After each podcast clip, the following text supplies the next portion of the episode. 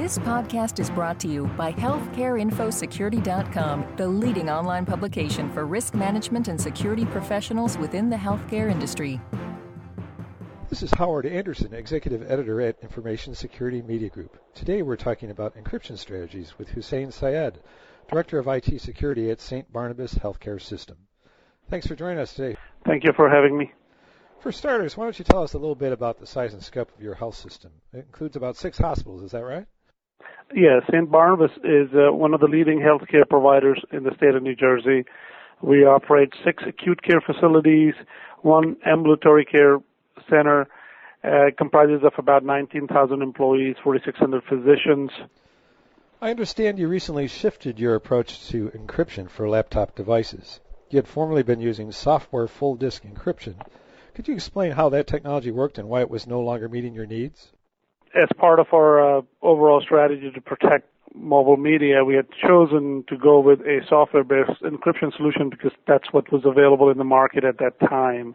Drawbacks of software-based encryption are performance overhead, uh, time to provision the system to the end user, and also recycling it every, every time it has to be reprovisioned to a different user. It took longer to install the software and then encrypt the entire disk drive for that individual user. In terms of some stats, I could tell you that it took about good 30, 35 minutes to install the agent on the machine. Took about 12 to 18 hours to encrypt the full drive on that laptop, and that had to be dropped off from the user for that period of time. And if it had to be repaired or revisited or rebuilt, it took equally amount of time to you know reprovision that device. Granted, we were using older laptops that didn't support TPM, and it made sense to shift from a solution that was agent-based to a self-encrypting drive solution, which has zero overhead on the performance and very quick provisioning times. Okay, let's talk a little bit more about this, your use of self-encrypting drives managed by new software. Explain mm-hmm. this new approach, uh, how it differs from the old, and why you think it will be better for you. So the uh, new self-encrypting drives that are we are using are come equipped in our laptop. All our new newer laptops have TPM support. We have an image that has a agent that is required to enable integration with Active Directory for our SED drives. So the laptop gets delivered, our uh, technicians just configure it for a user the encryption is done at a hardware level, so there is negligible performance overhead. The only difference is that a user has to log in twice into a laptop. When the machine boots up, they have to log in with their credentials, and then it comes to Windows logon, and they have to authenticate it again. The entire provisioning cycle is now down to about an hour, from 18 to 20 hours, and which is a very good service level for us. It also has no performance overhead, so users in the field working with larger files, copying data, moving data have no performance issues and no user satisfaction issues, which was a big issue when we had with the the agent-based encryption. We had we did a survey and 90% of the users were not happy with the performance of their laptop. So, what brand of self-encrypting drives are you using, and are you using software to manage them? These drives could be of different vendors. They come in our HP laptops, and they have the encryption chip on them. The solution that we use, which gives us a fairly good uh, bang for the buck, is the WaveSys solution. It allows us to integrate it with AD credentialing, so users do not have to remember multiple passwords. And we also have the ability to recover the data or have a recovery password generated from our management system in case the user forgets the password or is no longer with the company and we need to recover the data. So, how many laptops at St. Barnabas include health information that needs to be protected, and how long will it take you to shift them to the new form of encryption?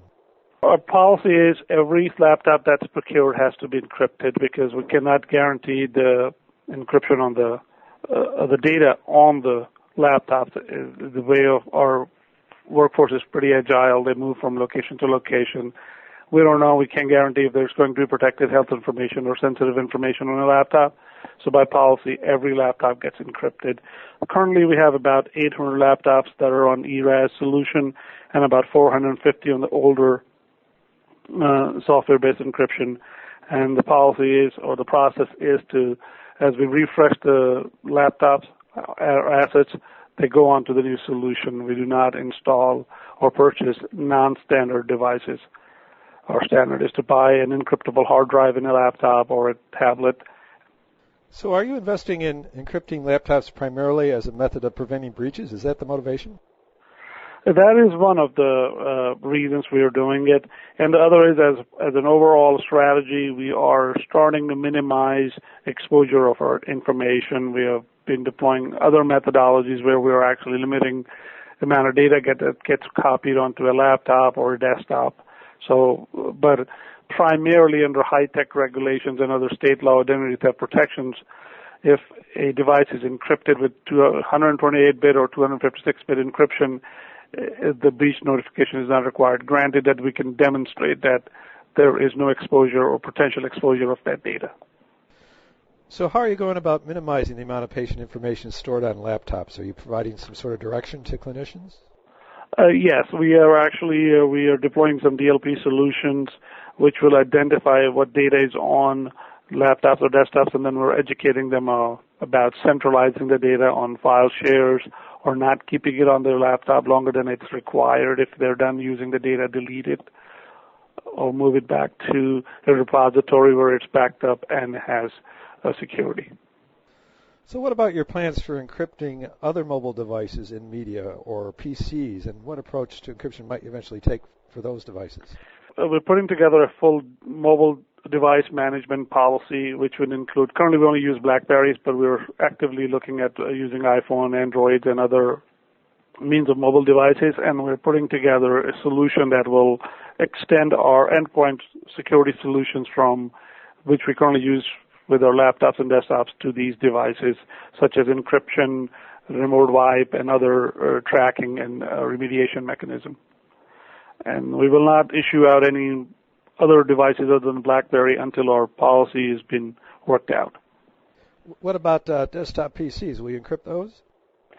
Mm, currently, we do not. Uh, we do we do have a study underway where we would look we're looking at the kind of data that's stored on these desktops. There, we may identify some desktops in some areas where we would potentially encrypt them, given if we identify any type of sensitive information that's needed to be stored on those devices. What about encryption on back-end databases? Is that at all practical eventually? It's just a matter of time that that would become practical. What we do is now, every time we upgrade or refresh any environment, uh, encryption is an item that gets discussed uh, from a security perspective. And there are a number of other things that we do employ as well, audit controls, uh, methodologies, stronger authentication uh, schemes but encryption is another an item that we do seriously consider. Finally, what advice would you give to other organizations that are considering their encryption options, especially for laptops? The best advice I could give is to make sure you evaluate a few solutions that are in the do a marketplace analysis, look at at least four, three to four solutions, bringing down to perhaps three solutions to do a pilot, and based on that, pick your your solution, but make sure you involve your customer base into it, your users. If you're a healthcare environment, make sure you involve clinicians, nurses, people who have to have a very small window to provide results back to the patients or any other individual, and then once they are happy with it, it will be a successful model. Well, thanks very much. We've been speaking with Hussein Syed of St. Barnabas Healthcare System. This is Howard Anderson. Thanks so very much for listening. This podcast has been brought to you by HealthcareInfoSecurity.com. For more interviews, breaking news, research, and educational webinars, please visit www.healthcareinfosecurity.com.